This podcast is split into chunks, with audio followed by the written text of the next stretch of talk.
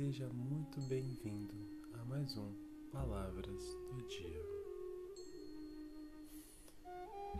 A verdadeira sabedoria. Aquele que tudo sabe, nada sabe. Já dizia o provérbio chinês, que muito provavelmente está baseado nos pensamentos de Confúcio.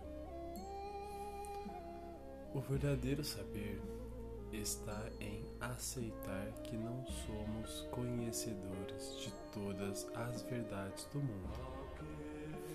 Ter a humildade de reconhecer a ignorância é um grande gesto de sabedoria.